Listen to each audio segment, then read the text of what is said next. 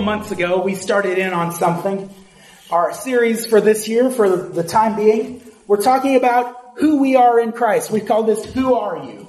A couple months ago, I played the clip from The Who that opens the CSI episodes. That one day I was at work. And this is how God speaks to me sometimes. You know, sometimes you'll get a piece of music that'll just go round and round in your head and it just won't stop. And, you know, that's definitely not always a God thing, because sometimes there are pieces of music that just really stink. I was trying to come up with a nice word. People tend to look at you a little bit weird if you're in the pulpit and you say that something sucks. Because, so I will be nice and just say that some music just stinks. But I had this clip from The Who, the song Who Are You, just running round and round in my head. Who are you? Who are you? I really want to know. And at first I'm thinking, okay, Lord, yes, I really want to know who you are. We need a revelation of who God is. We need a revelation. We need a revolution too, but we need a revelation of who our Savior is. We need to understand who He is in us. Yeah. But as that kept going around in me, the Lord began to speak to me. And I don't mean an audible voice. I have never heard an audible voice from heaven, but I know the voice of God when He speaks in my spirit. Yeah. And He said, that's great. I want you to know who I am, but who are you? In the book of Acts, we were listening to this on the way to work one day. And in the book of Acts, when Paul had been preaching the gospel and casting out demons in the name of Jesus, some Jewish sorcerers decided, well, if this works for Paul, let's see if it'll work for us. You find the story of the seven sons of Sceva. They go out and they go to this demon-possessed man and they say, we adjure you in the name of Jesus, whom Paul preaches, to come out of him. And the demons look at him and say, well, Jesus I know, and Paul I know, but who are you? And the demon in that man rises up and beats the snot out of all seven of them, and they run away naked and beaten because they tried to act on something that they hadn't had a revelation of. You can't just do something because you saw somebody else do it. Right. Yeah. Right. I've seen this in churches. I've seen this in ministries, because the Lord will speak to somebody and say, I've called you to full-time ministry. I've called you to do this. And I believe that the call of God is on my life to full-time ministry. I believe that that's what we're supposed to be doing. But I've seen people that God will call them and say, okay, I want you to leave behind your secular employment. I want you to begin to minister full-time. And if the Lord tells you to do that, yeah, you better do it. But Chaplain McCollum said it this way. One of the first times I was in this building, and she was talking about what they went through to pay for this building. And she says, if it's God's will, it's His bill. And I took that to heart.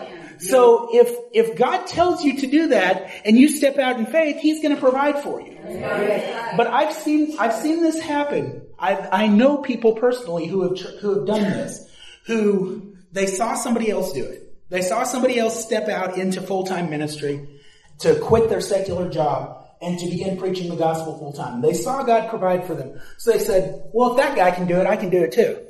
But they hadn't heard from God to do it. And they got out there and things started getting real rough real quick. And so we have to know who we are in Christ. We have to know the plan and the purpose that God has for us. So, this is part 3. It's actually part 2 of part 2, because last time we were here, we began talking about this, that because Jesus is alive, we started this on Easter Sunday in here. And because Jesus is alive, we are alive. Because He is alive in us, we are alive. So we've been made alive in Christ. So that's what we want to talk about tonight. And we're going to start in Colossians chapter 2. Father, we thank You for Your word. We thank You that You are with us. You never leave us or forsake us. Your Holy Spirit is here to teach us Your word. We honor you and we praise you. We come before your throne boldly and yet humbly, because we know that you said that we could boldly approach the throne of grace to find help in time of need. Lord, we acknowledge our dependence on you. We acknowledge that we need your help. In Jesus' name, amen. Amen. Praise God. Colossians chapter 2. We're going to start in, I've got verse 9 in the notes. Let's see. Let's actually back up to, oh boy. I don't know if you've ever done this, but I get this. This happens to me all the time, especially in Paul's writings. You start backing up, and if you're not careful, you'll wind up back at chapter 1, verse 1. We don't have time to go back that far. We'll just start at the top of my page. Verse 6. As you therefore have received Christ Jesus the Lord. So let's stop there for a second. I know a lot of you, I've seen a lot of you in our services before. Have you received Jesus Christ as your Lord? Yes. All right, then this applies to you. If you don't know Jesus, this doesn't apply to you. If you don't know Jesus, you got trouble.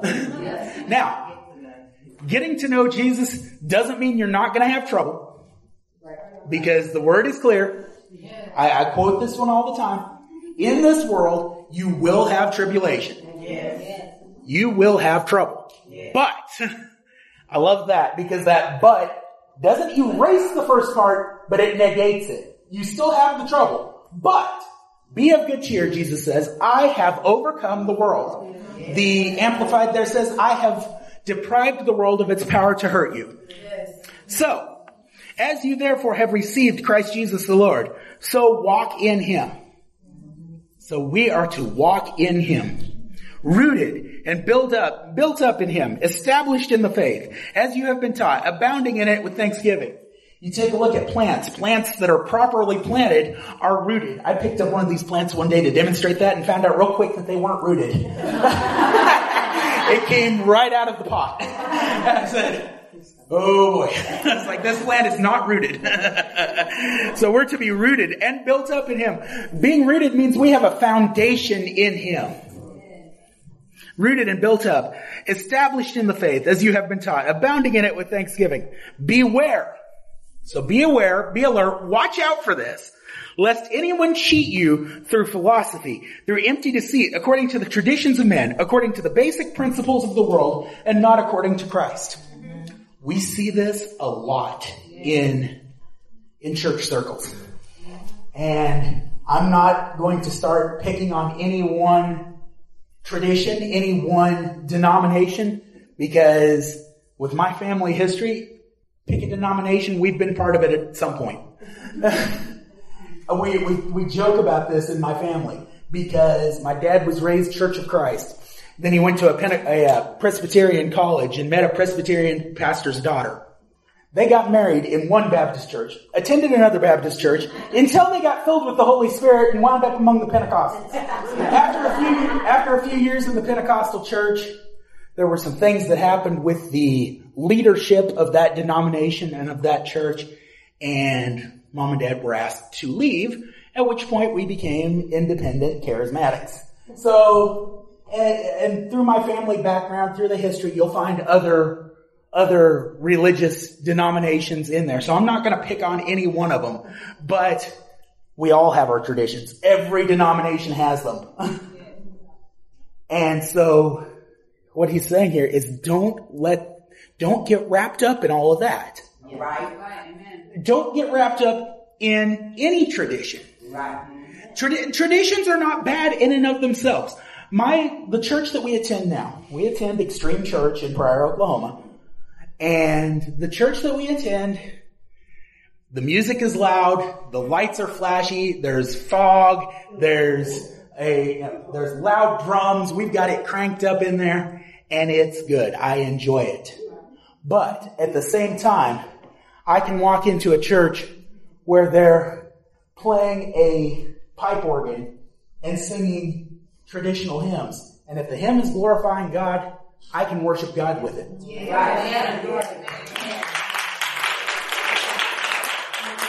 It used to be when I was growing up,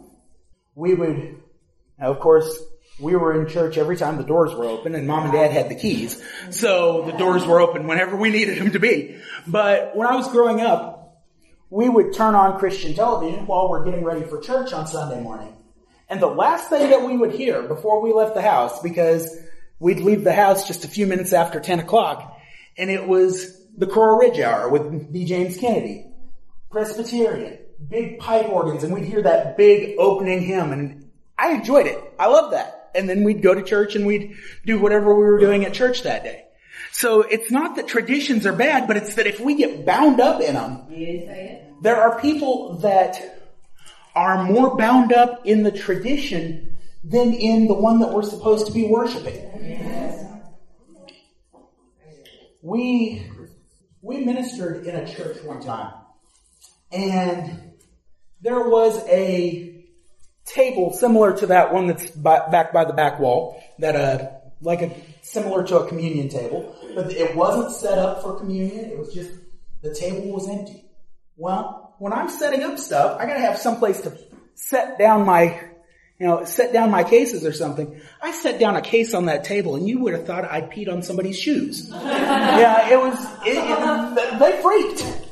They flipped out. I'm like, I'm sorry? It was a flat surface. Don't leave me a flat surface if you're not going to let me set up on it. And we managed to get what we needed, but it was just because I'd messed with their tradition. And I'm thinking, if you didn't want your traditions messed with, you invited the wrong ministry team. Because Dad and I will both do that. Anyway, that's totally off topic. How did we get there, Lord? Beware, that's where we were. Beware lest anyone cheat you through philosophy, through empty deceit, according to the traditions of men, according to the basic principles of the world, not according to Christ. But this is who Christ is. Let's look at verse 9. For in him, that's in Christ Jesus, dwells all the fullness of the Godhead bodily. Verse 10, and you are complete in him, who is the head of all principality and power. Don't let anybody tell you you're not complete. This says you have been made complete in him. Everything that you have need of is in him. You're in him. John chapter 17 says that we would be one, that he is in us, that we are in him.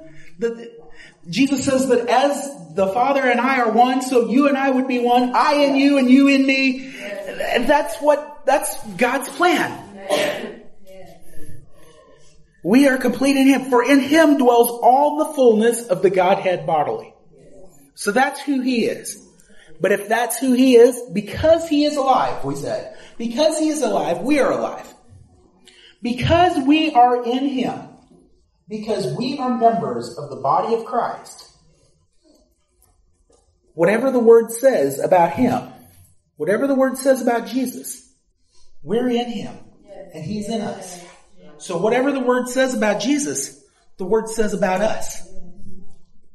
So because in him dwells all the fullness of the Godhead bodily, in me dwells all the fullness of the Godhead bodily. Now that doesn't mean that I'm God. That was where Satan fell in terror. He said, I'll be like God. I'll exalt my throne above the Most High. Stupid move, dude. Stupid. That may very well be the answer to the question, how stupid can you be? But because he is in me, not because of anything I did. This is where that humility comes into play. It's not because of anything I did. It's because he chose me. That's right. Amen. And because he chose me, because I'm in him, and because he's in me. Because he is in me, I am complete. Verse 11, in him you also were circumcised with the circumcision made without hands, by putting off the body of the sins of the flesh, by the circumcision of Christ. This means that we have been set apart. In the Old Testament, the sign of circumcision set the Israelite people apart. It was something that nobody else did.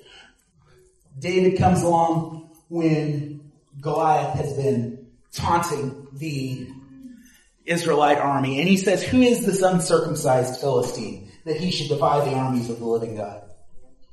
Well, in the New Testament, that there's not an outward sign for the people of God. There's an inward sign that we have been sealed. Our hearts have been circumcised because he loves us, because he put his mark on us. We were buried with him in baptism, in which you also were raised with him through faith in the working of God, who raised him from the dead. This is where we wanted to get with this part of it. Verse 13. And you being dead in your trespasses and uncircumcision of your flesh. So we were dead. You being dead, he has made alive together with him, having forgiven you all trespasses. We've talked about this word all before. But the definition is really pretty simple.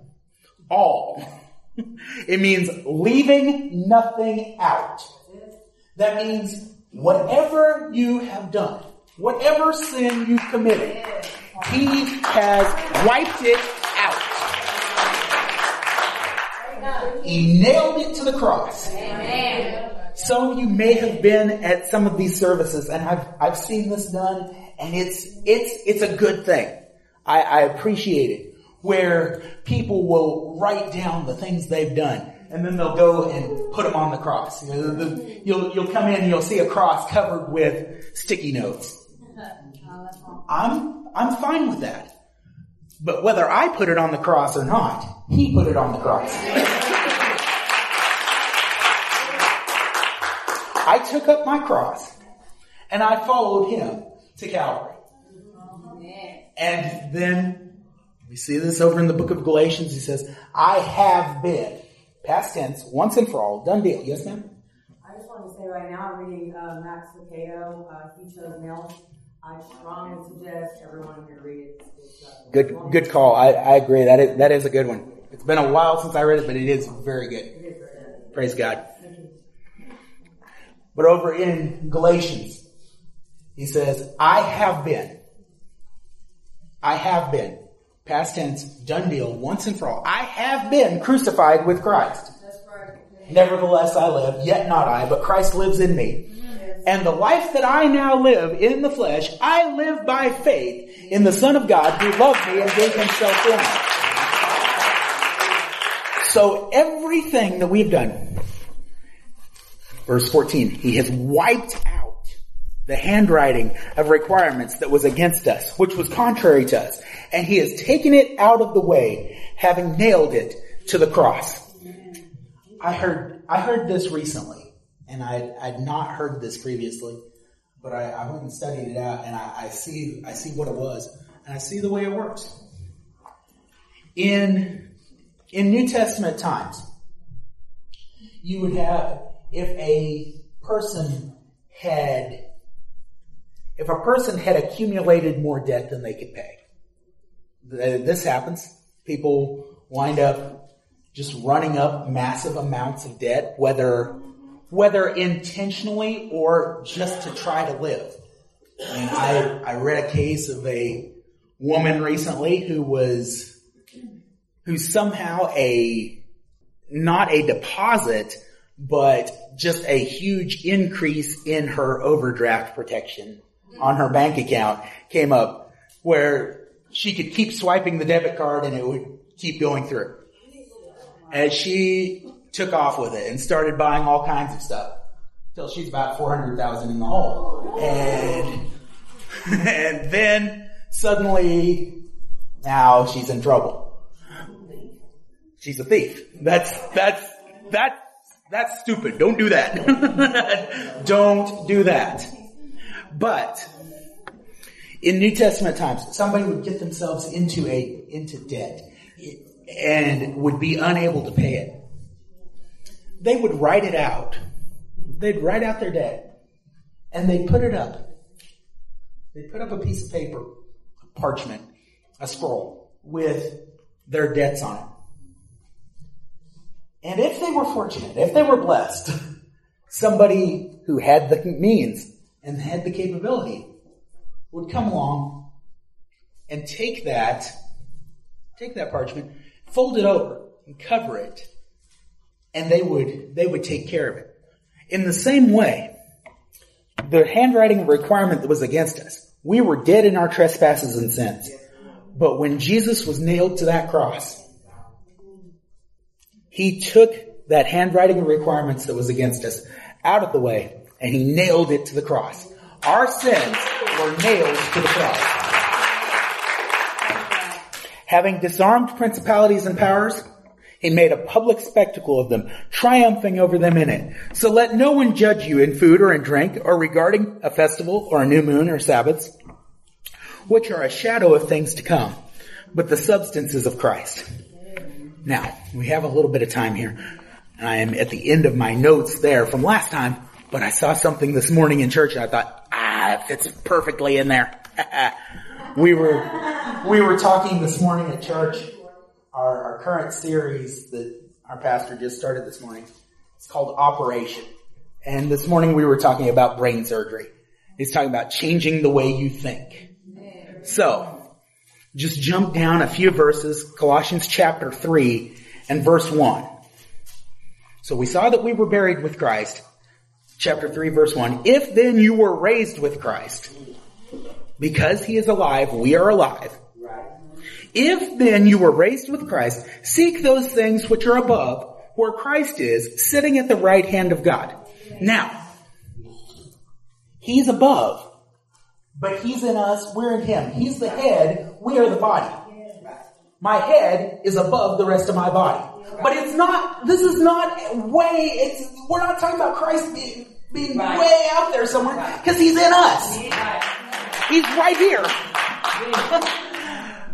Brother Copeland used to say it this way, and I love it, and I've quoted it repeatedly. He'd say people would come to him and say, well, I just feel like my prayers didn't get any higher than the ceiling. He'd say, they don't have to get any higher than your nose. Because when you pray, Jesus is in you. Yeah. So if he's in you, and you set your mind on things above, which means be ruled by the Spirit of God that is in you. Where Christ is, sitting at the right hand of God. Set your mind on things above, not on things on the earth. Why? Verse 3. For you died. He died, we died. Because he died and we're in him, we died with him. We have been crucified with Christ. For you died, and your life is hidden with Christ in God. When Christ, who is our life, the Spirit of God in me, Jesus Christ is my life. When Christ, who is our life, appears, then you also will appear with him in glory. Newsflash, this is not talking about the rapture. This is not talking about the second coming of Jesus. Will Jesus be revealed then? Absolutely. But he is to be revealed in us right now. Right here, right now. When you're out there walking around the yard, pointing the wrong direction. When you're out there... When you're outside this building and you're walking the yard, people should be seeing Jesus in you. I'm not talking about some weird, freaky, holier than thou thing. I'm talking about when they look at you. I have not had this happen yet, but I believe it will, and I want it to happen. But the story was told of Smith Wigglesworth. And I want to say he was on a train. Somehow I was thinking it was a plane, but that was commercial planes weren't really a thing yet. But I believe he was on a train, and he's just sitting there. And somebody walks past him to, go to the bathroom or something. And they come back and they just stopped and just practically dropped to their knees like, man, you convict me of my sin.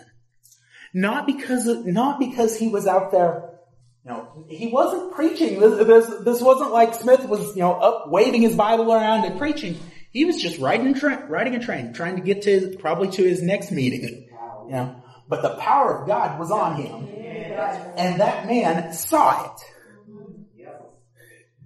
That kind of thing hasn't happened to me yet, but I believe it will, because Christ is in me and he is to be revealed unto the world.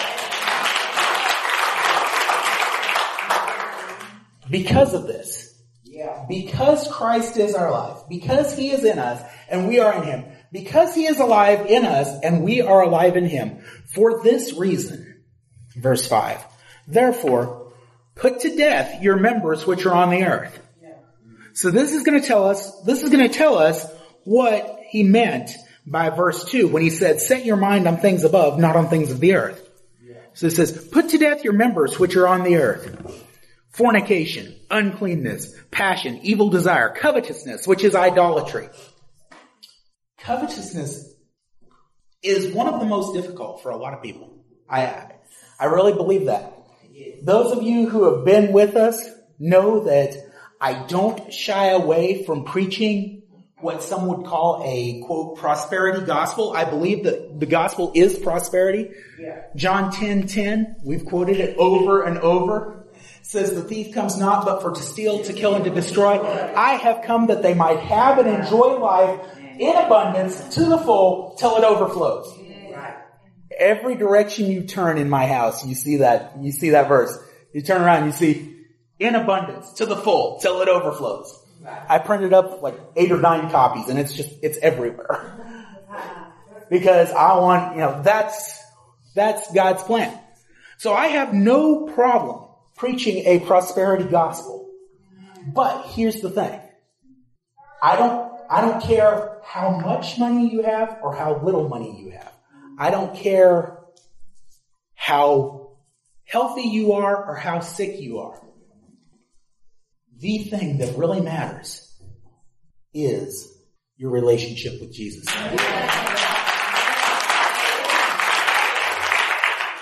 Now, all the other stuff comes with it. Over in the book of Romans, he says, he who did not spare his own son, how shall he not with him freely give us all things? The well-known verse over in the book of Matthew, chapter 6. He says, seek first the kingdom of God and his righteousness, and all these things, all the stuff, all the goodies, shall be added unto you. Over in the book of Luke, the same passage, the next verse, he says, seek first the kingdom of God and his righteousness, and all these things shall be added unto you. Fear not, little flock, for it is your Father's good pleasure to give you the kingdom. So if you seek the kingdom, you're going to get it. Some of you have looked at your kids and said, if you don't stop that, you're going to get it. And that's not what we're talking about here. We're going to get the good things that God has for us. So put to death, put aside all these things. He says in another place, he says, lay all that aside, put it off, and put on the new man. As a matter of fact, that's it down in verse 8. He says, put off all these things.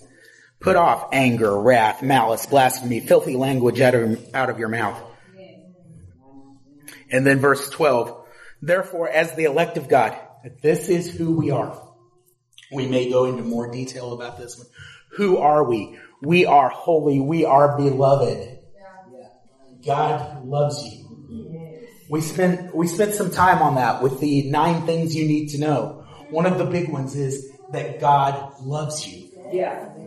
You have to know, you have to believe the love that God has for you. So as we are holy and beloved, therefore, put on. So you put all that other stuff off, and you put on tender mercies, kindness, humility, meekness, long-suffering, bearing with one another, forgiving one another. If anyone has a complaint against another, even as Christ forgave you, so also you must do. But above all these things, put on love. If you put on love, well, God is love. Yeah. Jesus is the ultimate manifestation of God's love. He came to earth and he died for us because of his love for us. So we set our mind on things above. We acknowledge the work that he did, that we don't have to earn our salvation. All we have to do is thank him for the finished work that he's done. And let Let the peace of God rule in your hearts. That peace, we've talked about this peace before. Shalom peace, bless you, means nothing missing, nothing broken. The blessing of the Lord, Proverbs 10:22. The blessing of the Lord makes rich, and he adds no sorrow with it. That's what shalom really means. Nothing missing, nothing broken. Let the peace of God rule in your hearts, to which also you were called in one body, and be thankful. Praise God. Hallelujah. Because he is alive, we are alive in him. He is alive in us. Hallelujah. Praise God. We're going to spend some more time on this as months progress, as we move on through this year. We're going to look at more of the things that the Word says that we are. Yes. The Word says that we're holy. The Word says that we're beloved. Yes. The Word says that we are the children of God. Now are we the children of God, and it does not yet appear what we shall be. But we know that when he appears, we shall be like him. Yeah. And again, that's not somewhere out there in the future. When he appears, he's to appear in us. Because that same book, that's over in 1st John, we'll spend some time over there. 1st John, he says, because as he is, so are we in this world. Because he is alive, we are alive. I am going to wrap it up there. I know we could go a little longer, but we're going to wrap it up there. And before we close out of this, I don't normally make an altar call, and I don't really intend to do so tonight either. But I want to say this. If you don't know Jesus, get to know him tonight. Don't leave that, don't go out that door without knowing him. I am not about to be one of those preachers, and I've heard this done, and it irritated me, that would talk about, I actually heard a preacher say this. He's like, I was doing this crusade, and we had a mighty move of God, and there was somebody there that I knew didn't know Jesus, and I was giving the altar call, and they didn't come forward, and then they left, and they got hit by a car on the way home. I'm like, I can just see the Father face palming. It's like, don't do that. Don't do that. Because we're not here to try to scare somebody into the kingdom of God. Right. You know, my mom says this all the time. Mom says, if people only understood how good God really is. Because he really is that good. However good you think God is, he's better than that.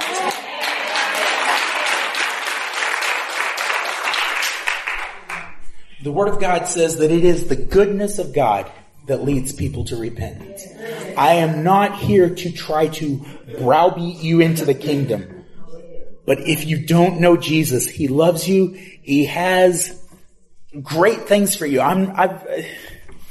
He has so much better for you than you even can imagine.